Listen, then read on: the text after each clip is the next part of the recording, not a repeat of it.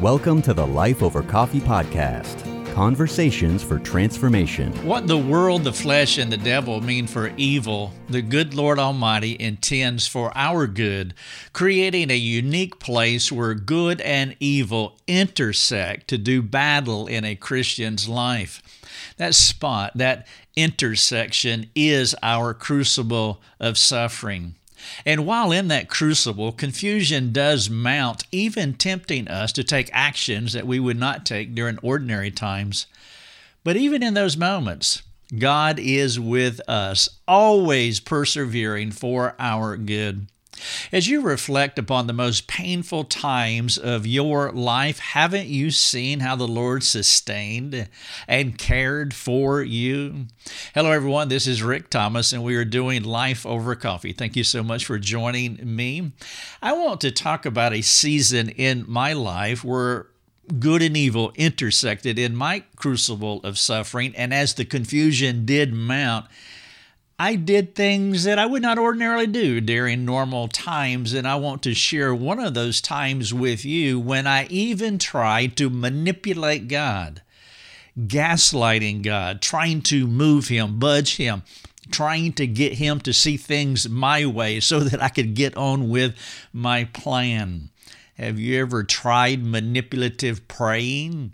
Well, I'm not recommending that as a course of action, but that is exactly what I did. Let me share that time with you. But first, I will begin with maybe a, a verse of scripture I trust you have memorized, but if you hadn't, I hope that you will reflect upon it because Paul was communicating us in, in Philippians 3:10 a goal for our lives, but it is a complex goal.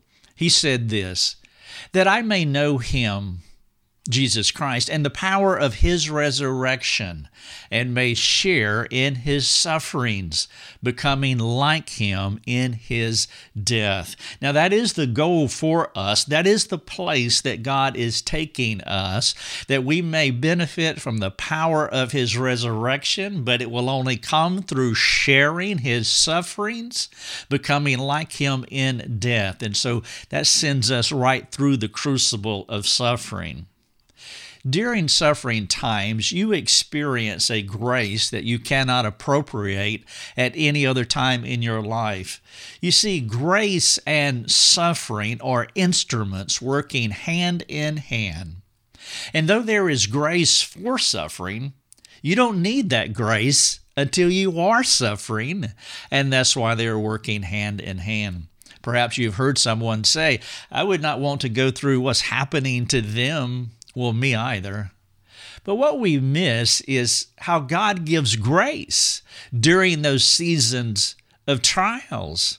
And so I hope that you don't have to go through suffering, but if you do, there will be empowering favor. There will be grace from God, and it will buoy you through the crucible because grace and suffering go hand in hand. And so, should the Lord drive you into the crucible of suffering, He will magnify Himself by sustaining you, creating an unforgettable, soul stirring memory. There is a deep intimacy found in the heart of God that you access through a cross that leads to your death as you anticipate the power of his resurrection to activate in you, as Paul talked about, that we may know Jesus Christ, sharing in his sufferings experiencing his resurrection power that comes through our death. I have talked to many Christians who have echoed this truth. And though they never want to go back to that crucible, they do acknowledge how they would not exchange their experience with God that came during their fiery trials. And I agree with them. It's my story too. After my family had left, I, I went into a deep sorrow from which I did not fully return for 10 years. The despair was unending. The confusion was spiritually disorienting. There are no words to describe the pain of those years. I resigned my life to the lower shelf of the Christian ecosystem. Looking into my future, I could see nothing but eternal, an, an eternal black hole of emptiness. It was dark, it was bleak, it was endless. Hope was gone as I began to accept how the future that I saw always looked like today. It was in this place where God's goodness entered my divinely crafted suffering. And like Job, there was a time of radio silence as God appeared to be so far away. But it was only for a moment. He wanted me to see him differently. It's really ironic when I think about it. I had two Christian undergrad degrees, and those two degrees did not introduce me to the Lord in the way that I needed to know Him and the power of His resurrection and the fellowship of His sufferings. Education gave me an awareness of theology and an appreciation for God's Word. Praise God. But unremitting anguish revealed the suffering Savior to me. Knowing God intellectually and experiencing Him in life altering pain are radically different. And so, as God continued to reorient my thinking from inside my crucible of hopelessness, I experienced Him in a unique, unforgettable, and life transforming way. Intense suffering does this for you, bringing a convergence into your life that wants to tear apart your soul. It is fear and faith. That's the convergence going toe to toe in a loser leaves town match. And you're never really sure who is going to win. Will it be fear? Will it be faith? Sometimes fear would come off the top rope and, and just add that crunching blow, and it seems as though faith will never rise from the canvas. But I began to see that the faith that God gave me in my salvation, it needed fortification to navigate me in my sanctification. The good Lord was prepping me for a future of usefulness in His kingdom. He knew the temptation in me to drift into an unbelieving believer mindset. That temptation was strong making it vital to reorient my walk with Him. And so this battle brought me to a vulnerable place where the Lord deepened His roots into the fertile ground of my sanctification. And the trial opened the way to place something in me that will never leave, for which I am eternally grateful. And many souls have reaped, and I trust will continue to reap, the benefits of God's good work back then in that crucible. You see, I began to intuit things back then, though their reality was still many years later, that there is future usefulness for you upon leaving this crucible. And merely having the hope of him completing what he started, it was a drop of hope, but it was satisfying enough just to live one more day. This perspective is why a person will reflect on his most painful experience and say something like, God was amazingly good to me at that time. And if you have been there, and I know many of you have, I do not need to say any more. You know what I'm saying to be true. I have just described your pain and your praise. You see the juxtaposition of this fear, faith, pain, praise, tension in a holy sonnet that was written by John Donne. John Donne is my favorite poet, and he wrote a, a sonnet called Batter My Heart. And in that sonnet, John Donne was pleading with the Father to do whatever is necessary to transform him into a new creation. Here is just a little bit of the poem or the, the holy sonnet, Batter My Heart. It goes like this Batter my heart, three personed God. For you as yet but knock, breathe, shine, and seek to mend, that I may rise and stand. Overthrow me and bend your force to break, blow, burn and make me new. Can you hear the desperation in that sonnet? Has God ever battered your heart? I'm not asking you this question to place fear in your heart, but to help you to think about whatever current or future struggle. That it will be, that you will have a theocentric presupposition as you go through that struggle. If you have not experienced our heart battering God in the crucible, perhaps taking some time and just reflecting upon what are your thoughts about Him walking with you through that potential season in your life. It is not like suffering is an option for us. It's not. We all suffer. Unbelievers suffer. But the difference between a Christian suffering and an unbeliever suffering is that we, we suffer with hope, with grace, with anticipation that God is doing a good work. And so we don't have an option about suffering, just like the unbelieving world. But the choice is how do you want to suffer? Do you want to suffer with God or do you want to suffer without Him?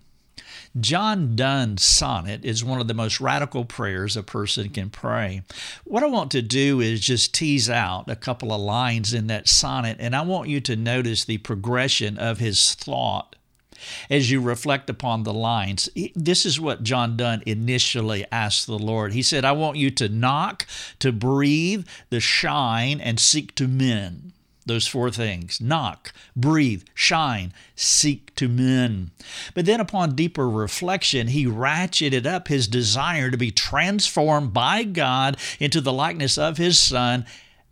And this is where he asked, he changed each one of those words. He said, Break, blow, burn, and make me new. Do you see the difference? Don't just knock, but uh, don't just knock, but break. Don't just breathe, but blow. Don't just shine, but burn. Do not seek to mend. Make me new. Perhaps you can look up that sonnet, Batter My Heart, and just pause for a bit and think about what Don, John Donne was asking God to do to him. What do you think about John Donne's desperation for God to transform him?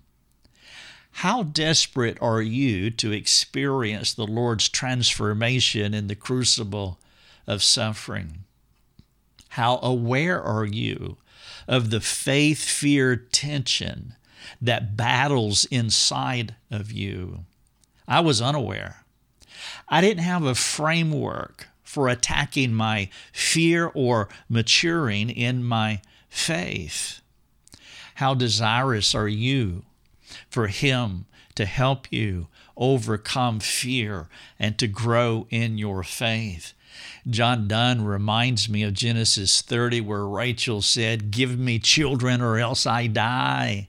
There are moments in our lives where something is so important to us that we are desperate and we will not be satisfied until we have it. You hear it in Rachel's prayer in Genesis 30, and you hear it in John Donne's holy sonnet, Batter My Heart, where he began he began by just asking God, would you like, I want you to, uh, he said, knock, breathe, shine, seek to mend. And then as he thought about it, he said, No, I want you to break. I want you to blow, burn. I want you to make me new. We need that kind of holy desperation. Les Miserables is one of my favorite Broadway shows. Lucia and I have seen it a couple of times, at least. One of the characters in this play is Fantine. She is a lady who lived a most miserable life that ended too soon.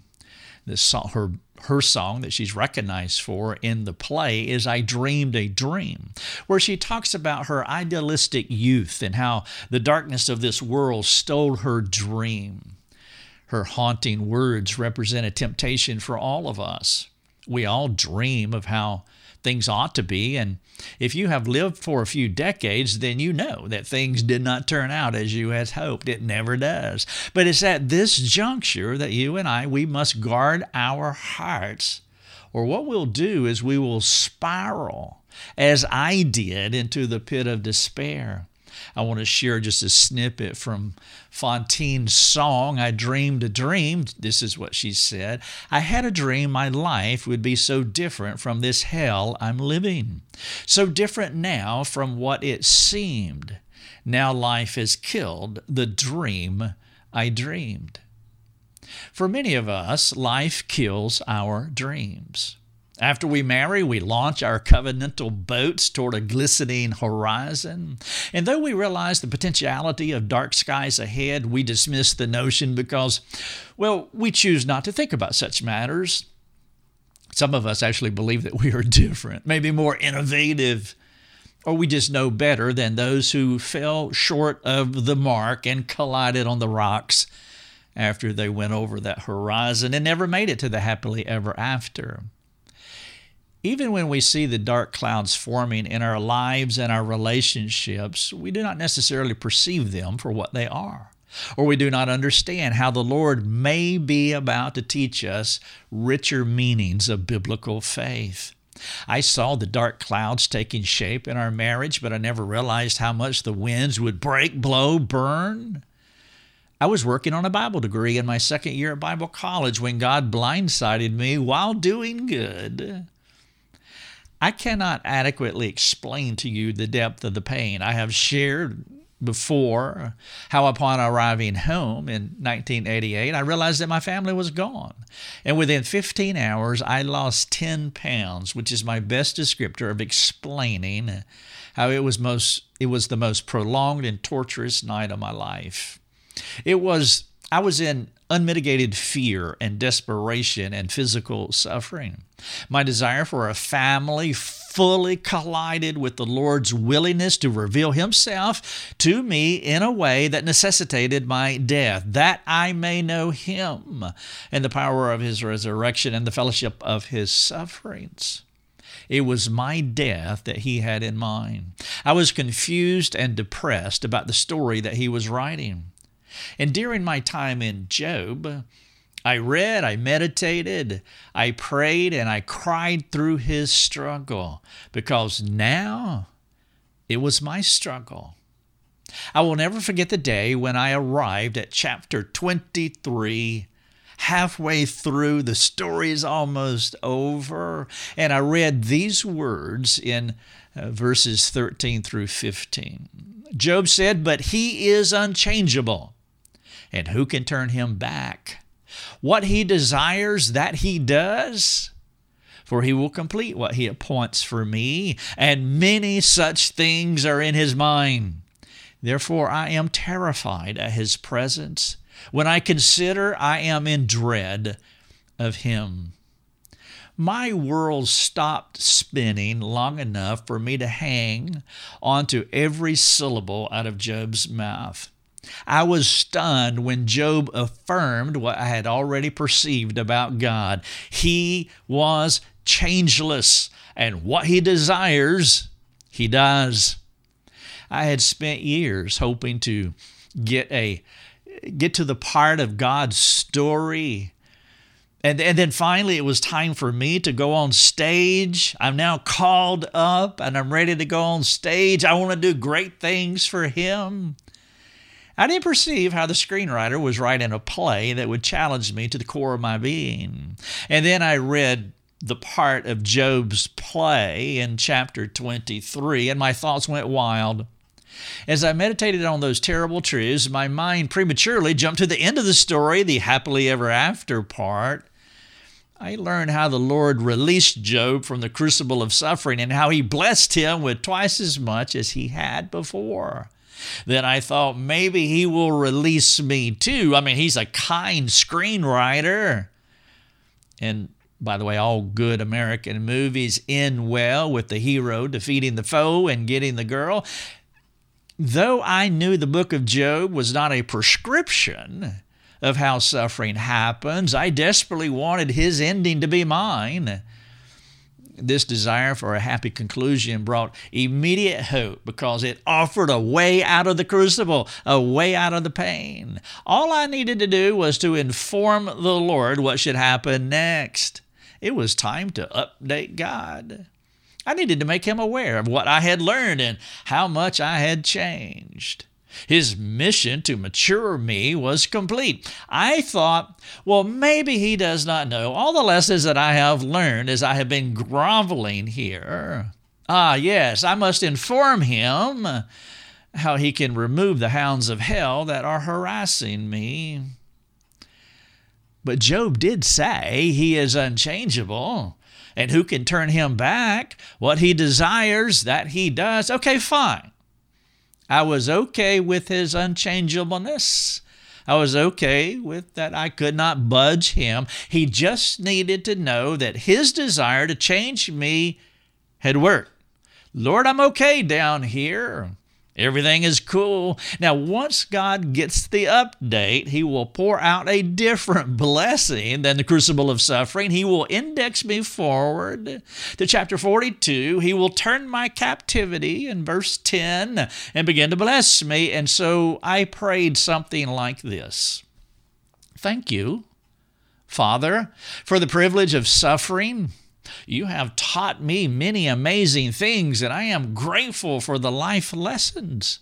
You are merciful and kind to me. Your work in me has accomplished several good things, and I'm now ready to move on to what you have planned for our next adventure. I await release from this suffering while looking forward to the fruitful ministry that it will produce. Your grateful and humble servant, Rick. Job 23:14 says, "He will complete what he appoints for me." And many such things are in his mind. There was a slight problem with my prayer. I knew in my heart that I was trying to manipulate God. The combination of desperation and hurt motivated me to prod God along, hoping He would expedite His plans for me. I cannot say I was wittingly trying to fake out God like anyone could accomplish that, but that was what I attempted to do in my delusional state. Sometimes the pain can be too much, blinding you to what you are doing, trying to circumvent God's wisdom for your life. Now, at some level of my heart, I knew my creative prayer would not work. I was not that delusional. The Lord was not through with me yet, and I knew it, which terrified me.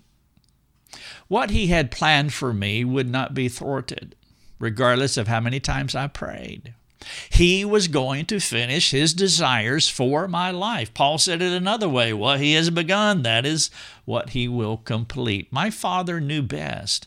And no amount of manipulative praying was going to sway him. He is unchangeable. It's sort of funny as I reflect upon those days. Gaslighting God will not work. He sees in the dark places of our hearts and always gives us exactly what we need, even if we do not want it. The real issue for me was whether I would trust him enough to cooperate with the necessary surgery on my soul, regardless of how long it would take. It was not permissible to jump ahead 20 chapters, get me to 42, because I was not fond of this part of the script. I mean, I finally made it to the stage, I'm ready for my part, and I got this part but I had to stay. I had to finish what was written into the script. Apart from salvation, this surgical season on my soul was essential, and it became one of the most transformative times in my life. Nothing has come close to the redemptive work the Lord did in me during those days. I reflect on how hard it was to get on board with his soul surgery. He saw things in me that I could not see, or perhaps, maybe more honestly, things that I did not want to see or to say aloud. And he loved me enough to persevere no matter how distracting or dishonest I was with my manipulative praying. The Lord the, the, the, truth was that I knew how messed up I was on the inside, but I did not want to go through the necessary changes for transformation to happen. Perhaps you're like this too. To some degree, we all have enough self awareness to know we need the Lord's intervention. Still, we are afraid of Him. Job said, I am in dread of Him when I think about Him. That's not necessarily unhealthy. It can be, but not necessarily so. The thought of having the Lord turned loose on our souls is terrifying. Knowing this is why you must be careful here. If you're not wise here, you will be intellectually dishonest with yourself, with God, with others. You might even attempt to do what I did. You can't fake out God. Newsflash. What He has appointed, He will complete. My appeal is for you to be honest with yourself. Admit to the Lord what He already knows about you. Do not try to manipulate Him or others by acting ignorant about what He needs to do inside of you. Let Him have His way. I have seen this manipulative strategy many times in marriage counseling. The couple comes in as combatants, focusing on the other person's wrongdoing. And of course, there's always a measure of truth in what they see and what they say about their spouses. It's the mixture of truth, no matter how small or how big, but it's the mixture of truth. It becomes the impetus to keep the bull's eye on their spouses, fully knowing there is more to the story. It's intellectual dishonesty. Whenever you can attach a truth claim to your story, you have a sense of rightness that might blind you to the whole truth, maybe even intentionally. You need a sturdy friend, a counselor in this case, but you need a sturdy friend who will call you on it so you don't drown in your shenanigans. Well, guess what? God is that sturdy friend, He's unchangeable. And though his character and attributes did not deter me, I'm a little more stubborn than the average bear. And so I went on with my manipulative praying, at least initially. Some of my stubborn spouses eventually own the silliness of their manipulations and humble themselves by acknowledging how they may have obscured a few facts. These are the moments when grace begins to trickle into our messes. It's counterintuitive because we want to be strong, not vulnerable. Uh, these spouses, they learn what Paul taught us. When I am weak, then I am strong. I mean, what choice do we have? The Lord will do what He wants to do with you and with me. And He will complete what He has appointed for you and for me. And as Job concluded in chapter 23, he says, There are many more things in His mind. I wish I could carry you to the end of Job's story where he flips the narrative and blesses, but you already know that is not how it works. God has a plan for you, and He will advance you when He is ready and not one second before.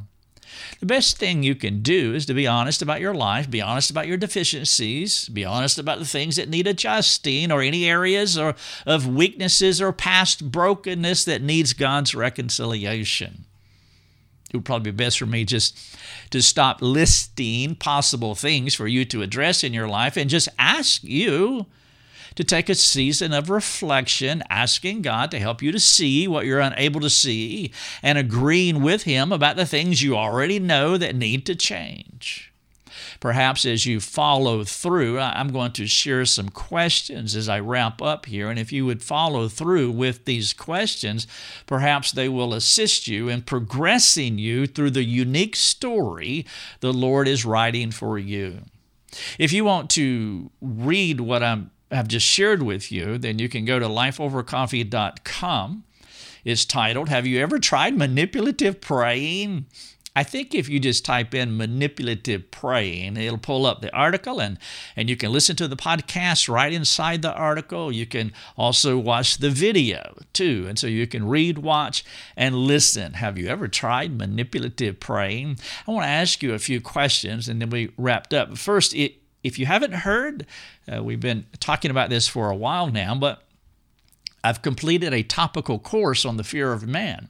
People who struggle with insecurity, uh, people who are controlled by other people's opinion. When people try to manipulate you, gaslight you, and you come under the management of their opinions, you're controlled by them, where they are big and God is small. Well, I've I've developed a all online course. It's a topical course on this subject that will walk you through how to overcome the fear of man. There are 20 videos and 20 articles. There's a 30 a page PDF downloadable document. You can download it. There's an LMS, a learning management system, and so you can do it all online. You can do it uh, on any device. You can do it on your laptop, desktop, coffee shop. You can do it at a coffee shop, do it at home, doesn't matter. And so if you go to courses in our navigation bar, uh, at lifeovercoffee.com and click on it, uh, you'll be able to get to that course, No More Fear, and you can read all about it. And then if you'd like to take it, you would have that option, No More Fear. Uh, how to overcome controlling opinions is something that's essential for all of us. It's actually the inverse of what or, or it's an iteration of what I'm talking about here as I was trying to control God with my manipulations, but that is futile. However, we can be managed by the opinions of other people, so I would encourage you to check out No More Fear. All right, so here's some questions for you to think about. Are you struggling now? Are you in a relationship trial? Are you trying to ignore what God is telling you? Now, if there's some truth if if there's yeses to those questions, then I would just encourage you to speak with a friend and just take time to explain uh, what I've just shared with you and what you're going through. Just it, it would probably prove wise if you would find a friend and share those things with that person, someone who's competent, a sturdy friend who will call you on it if that is what's necessary. Number two, Suffering is impossibly hard. You know that. But do you see it as God's mercy to you? I mean, just, I mean, if you're in it, that would be hard. It might be hard to say yes. But I think as you listen uh, to the Spirit of God acting, activated in you, intuitively, you, you should know this. Suffering is impossibly hard, but do you see it as God's mercy to you? What are you learning about your Lord as you walk through this trial with Him? By the way, I hope you see the implication here. What I'm sharing with you are things that God taught me back in the late 80s. And so there is reproductive benefit here all these years later. What are you learning about the Lord as you walk through this trial? There will be benefit, not just for you, but for other people in your future. Suffering is impossibly hard, but do you see it as God's mercy to you? Number three, are you tempted to manipulate God? Are you tempted to manipulate others by making a case with missing facts? If so, I would just appeal to you to cease. Stop that. Don't do that. What is the entire story? What do you need to talk about? What things do you need to talk about? Will you speak with someone about that? Number four, this is the last thing, and we'll be done. Would you go back, either Google uh, Batter My Heart from John Donne, or just read it uh, in this article here manip- about manipulative praying? But reflect on what it means for God to batter your heart, perhaps memorizing the poem and even writing a few thoughts will help you to, to turn a corner in your crucible. If we can serve you, we have hundreds and hundreds of articles. Uh, we have at this juncture uh, like 1,500 podcasts on our website, hundreds of videos. We have a lot of resources. And just go to the search feature and type in a word, type in a phrase. Let our ministry serve you. It's free. Our resources are free to you. We are underwritten by a supporting community. And so we don't want your money, but we do want to serve you. And so just go to lifeovercoffee.com and just search for various things, including this. Have you ever tried manipulative praying? And let us serve you, and it would be a joy to do so. Thanks so much. God bless. Thanks for joining us. Learn more and get access to other resources at lifeovercoffee.com.